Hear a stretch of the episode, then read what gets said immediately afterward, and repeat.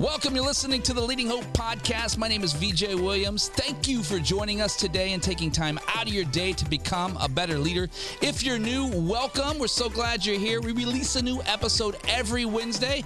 Easiest way to remember that is to subscribe on your favorite podcast platform. Get that downloaded every week. And also share this with a friend on Facebook, YouTube, and Instagram. And also, please rate and review or both on Apple Podcast. A few extra minutes will absolutely absolutely help get this podcast in the hands of so many more leaders just like you.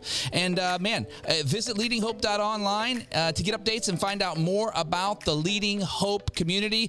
Uh, we're going to continue today while Kevin enjoys his vacation, well deserved, getting the rest that he needs. Um, we're going to continue pulling from the archives from the episodes that you said were your favorite. Uh, and today we're going back to September 14th, 2022 episode 144 pace of change. This is what we talked about. We talked about when you're in the midst of change, you're not just dealing with the change, the communication of the change, but also being aware of leading in terms of that pace of change. So let's get into it right now. Episode 144. Here we go. 144. the title is Pace of Change. Pace of change. Not the, I know what you're doing here. Wait, what am I doing? I don't, know what I'm doing. change of pace, pace of change.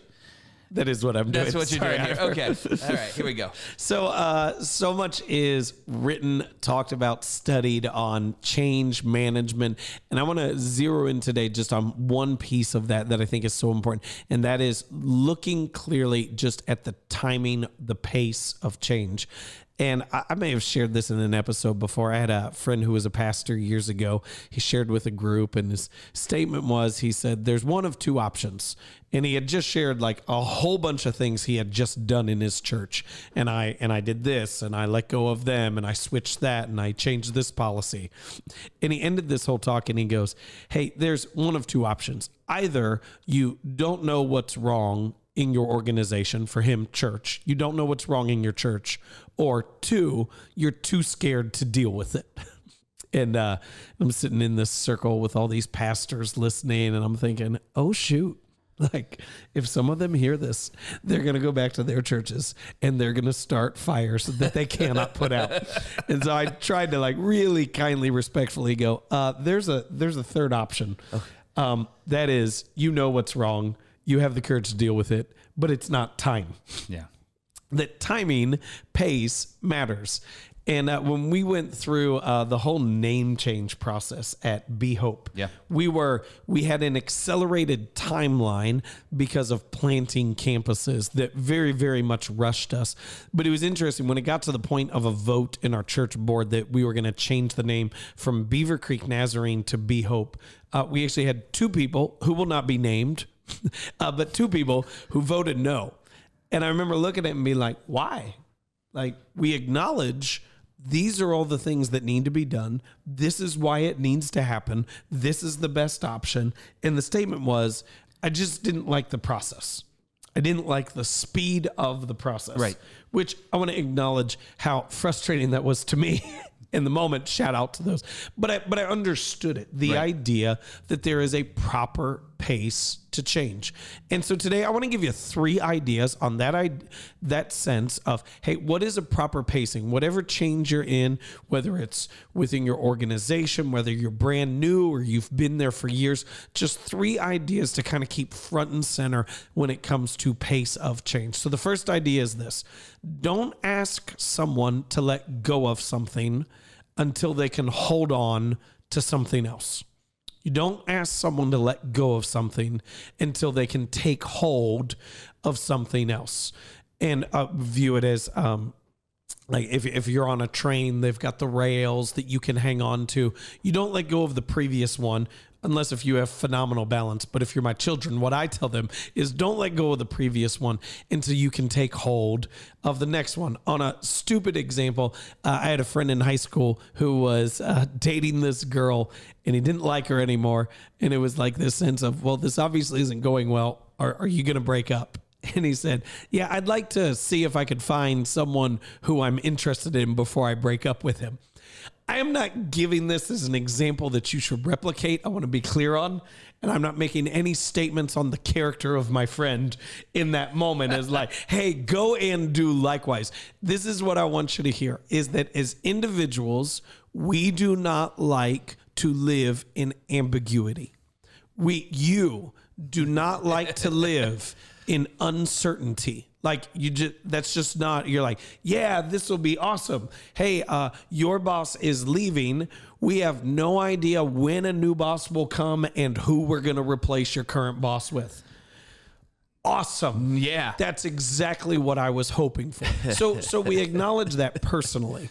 We don't like to not know what is happening, to not be clear on what's taking place. And yet, oftentimes in leadership, we ask people to let go of something before we invite them, before they're holding on to the next thing. And I would say it is when you're communicating change, you're not communicating what they're changing from so much as you're communicating what we're changing to we are always emphasizing the direction of the thing we're taking hold of, not the thing that we're letting go of.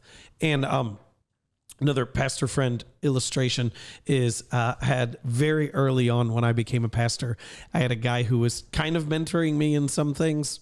I know, like you, people mentor you in the areas of their strengths but you also become aware of the areas of their weakness at the same time. No sure. one should mentor you in all things because no one's strong in all things. That's just kind of this bonus content right now.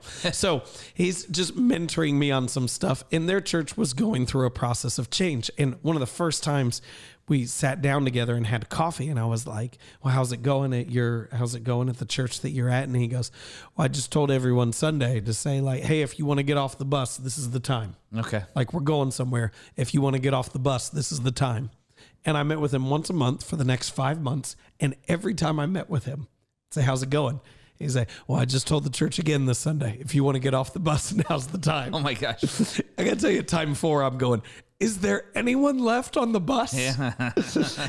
and there was no vision on the other side. So acknowledge how you want to be led. Don't ask someone to let go of something until they're already holding on to the next thing. Now, the second idea will take that concept just a little bit deeper and that is this you need to be more focused on culture than systems. You need to be more focused on what we value, what we are emotionally tied to, than the way in which we do things. Okay. So, culture, values, systems is process and how we get things done. And I, I think what most people don't understand is that you can always be working in the process of change, even if you're not changing anything on the surface. Even if nothing functional about how we get things done changes, you can still be working on the process because you're shifting what we value. So, like, real simply, you go, Well, how do we shift what we value? Well, what stories do you tell? Who are the heroes in your organization? Who do you continuously point to and say, This is what, what do you celebrate? What do you discourage? And so, if I could give like a really easy example, I am like gung ho, as emphatic as I could be on the importance of serving in the church. I think it is the most important thing for not just impact in the community, but your own personal spiritual development. We could talk for hours about how important I believe it is. And I believe, especially for young people, it's the most significant factor for whether they will continue their faith in adulthood versus drop out because we get people involved in the activity in the church, but never the mission of the church. But I will just, I will just end that conversation there. I don't come out originally, like say, first getting to Highland Park, I don't come out out and go, hey, all of you need to serve. More important than anything else, what anyone is doing, all of you just need to serve. No, I, I share stories. I, I highlight volunteers who are making an incredible impact. Yeah. We continuously. So, what we're doing is we're saying, hey, the change is happening, but before it's happening in how we do things, it's changing and it's shifting in what we value, in what we're focused on. So, First idea don't ask someone to let go of something until they can hold on to something else. And the work that's happening beneath that surface is the second idea today. Be more focused on culture than systems. Now, here's your last piece. And this is the part where it really gets in to pace of change is you need to use cultural evidence to determine systems pace. As you are helping people take hold of new values, as you are helping shift that culture, you use the evidence of the culture to give you cues on how quickly you should change how you get things done, or simply the systems that you use. So I got a cue the other day. Uh, we were in a meeting and uh, someone on our team said, based upon everything that we're doing and everything that you're saying, um, I think we should. I, I, believe you're saying that we should no longer use the term volunteer. So that's how they colored it. As I feel like you're saying we shouldn't use the term volunteer because everyone who contributes to the mission in our church is making a significant impact, and we should see everybody's contributions more equal, whether they're staff or not. Yeah. But their statement was, I believe you're saying that we shouldn't use the term volunteer.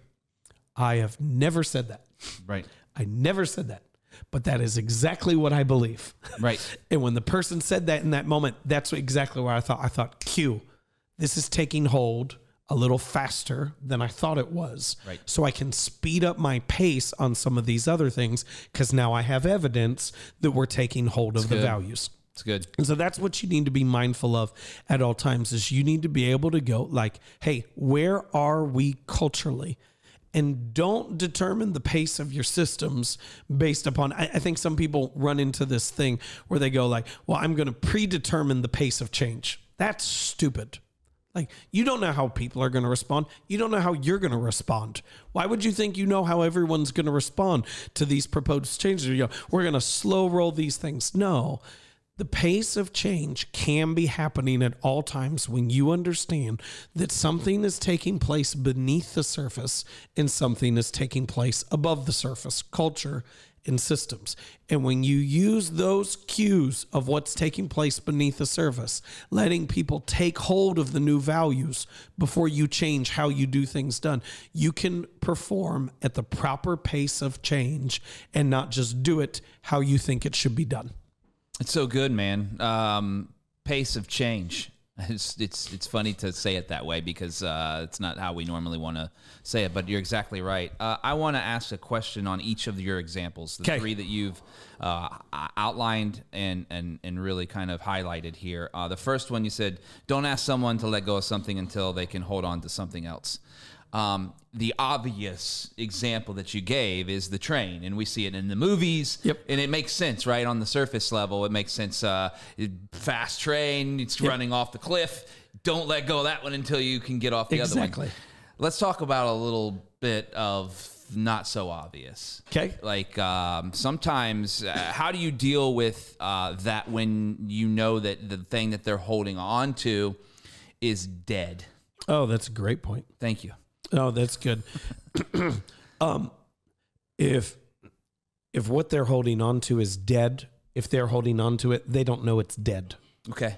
You don't help someone transition by uh, I would say it as like criticizing someone's values is never a great move That's great. if you're seeking to help transition them to a new season. That's good. So if you're willing to put in the time and the work to move them past the dead thing, how do what what what's some of the things that we well, can? could I just say like Yeah. this? Like, Yeah. um, we're not going to get into this, Yeah. but right before we started recording, you shared the story of a post hour long phone call with a friend, Yeah. helping them see something different. Yeah. And what she said is Yeah. you said, I knew what they needed to hear right away, but I had to take time to lead them into it. Right. So what like literally you fair. just described pace of change Yeah. before we ever got here. You can't just go, this is wrong. Yeah. You have to help see them see it through their own eyes. That's that's powerful. That's a great. Uh, I didn't even realize I did it. So that's why you're. That's why it's leading hope with Kevin Jack. uh, number two, uh, be more focused on cultural uh, than culture than systems. Um, I think it's that's an obvious statement. I think, but it's so hard. yeah. Uh, well, I, it's it's not an obvious statement. I think people want to go to systems because it's something you can put a finger on. Yeah. I, I think most people honestly think that all change happens in in what you can see. Yeah. Yeah. And they like, I know this is dumb, but sorry, it's not dumb. It's cheesy because it's overused. Like the iceberg is 90% beneath the surface. Yep. Like that's the reality. Yeah. It is the same thing with change. It is 90% beneath the surface, values, culture, work, and then it makes its way out on top. Yeah, that's good. Uh, what have what have you seen a serving culture reproduce? A serving culture. Yeah, because you said that you gave the example. Oh, that's the big with- thing that I, I don't know if you want to start me on that train again, but I'll, I'll say it like this. I like I've seen in churches uh, a serving culture reproduce a sense of selflessness, Yeah, which can lead to so many other things because people aren't preoccupied with preferences because the thing that they're already attached to is what they contribute and not what they can receive. that's good. That's powerful. Um, the last thing uh, you said was use cultural evidence to determine systems pace, and uh, This is I- where it gets fun. I think this is this is the one because it's the the one that we have to. It never goes away. yeah. right? It never, it's not like there's a check mark, right? You don't go, oh yeah, I got the evidence, I'm good, because the evidence changes as you flow and Yep. ebbs and flows and people's different lives, uh, life changes and all these things. I think for me, I just wrote a note here. I'm looking at my notes here as you were talking. Cultural evidence or your cultural cue equals what? Like, what is it that that you're looking for? Yeah. Obviously, the, the example that you gave was they used the word that we don't think you want us to say volunteer. You never said that, but that's exactly what you wanted. That's one cue. What are some other things that leaders can look at as they're moving across the, Yeah. their, their landscape? So if I could maybe define that a little more clear, is to say the cue is any indication that they're taking hold of the new value and starting to let go of the old value. Yeah. So that cue was, oh, you're taking hold of this serving culture. You're starting to see what it can become. Um, an easy one, this is like church plant circles, is you go, your church is not ready to plant a campus until you start seeing it functions easiest in groups is the easiest to see. But the idea is until you see existing groups of friends reproduce with new leaders to reach new people. So what the problem that most churches want to make is they want to make this big change and go, we're going to start a campus to reach new people. But if your people aren't already leaving their existing relationships, aren't already saying, I love you, but there's people who need to be reached for the gospel. And so I'm going to go Yeah. over here. I'm going to, I'm going to train this person up to still lead here. So there's not a vacuum. And I'm going to go over here and lead here. If that's not already happening, the church plan is doomed to fail. Yeah. Like, because the value is not there. That's good. Um, just I want to ask this question just from the other side of it because uh, I think a lot of people who listen uh, would maybe ask this question or at least want to attempt to ask this question in certain instances is what are what are there's the the cultural evidence. Is there false evidence Oh. that someone needs to look for that says oh i think i need to act on this because this is cultural but it's not it's false it's not actually um, it's masquerading as evidence but it's not really evidence is there anything that we as leaders should be looking for in the cultures that we're leading to make sure that that we're actually the thing is the thing I mean, I, I would just put it.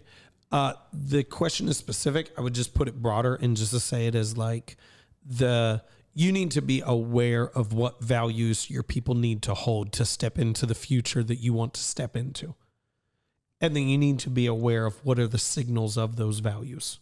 yeah Is that helpful? oh yeah yeah yep cool that's uh, all we got time for today once you wrap this up 144 pace of change Yeah, I, I want. I really want people to know today to say, no matter where you are, no matter how you're leading in change, that the process of change is happening at all times. The pace of change is something that varies based upon the people that you're leading and the values that they're currently holding on. So don't assume that delaying a decision is a wrong decision because it might need to be delayed if the value is not already held.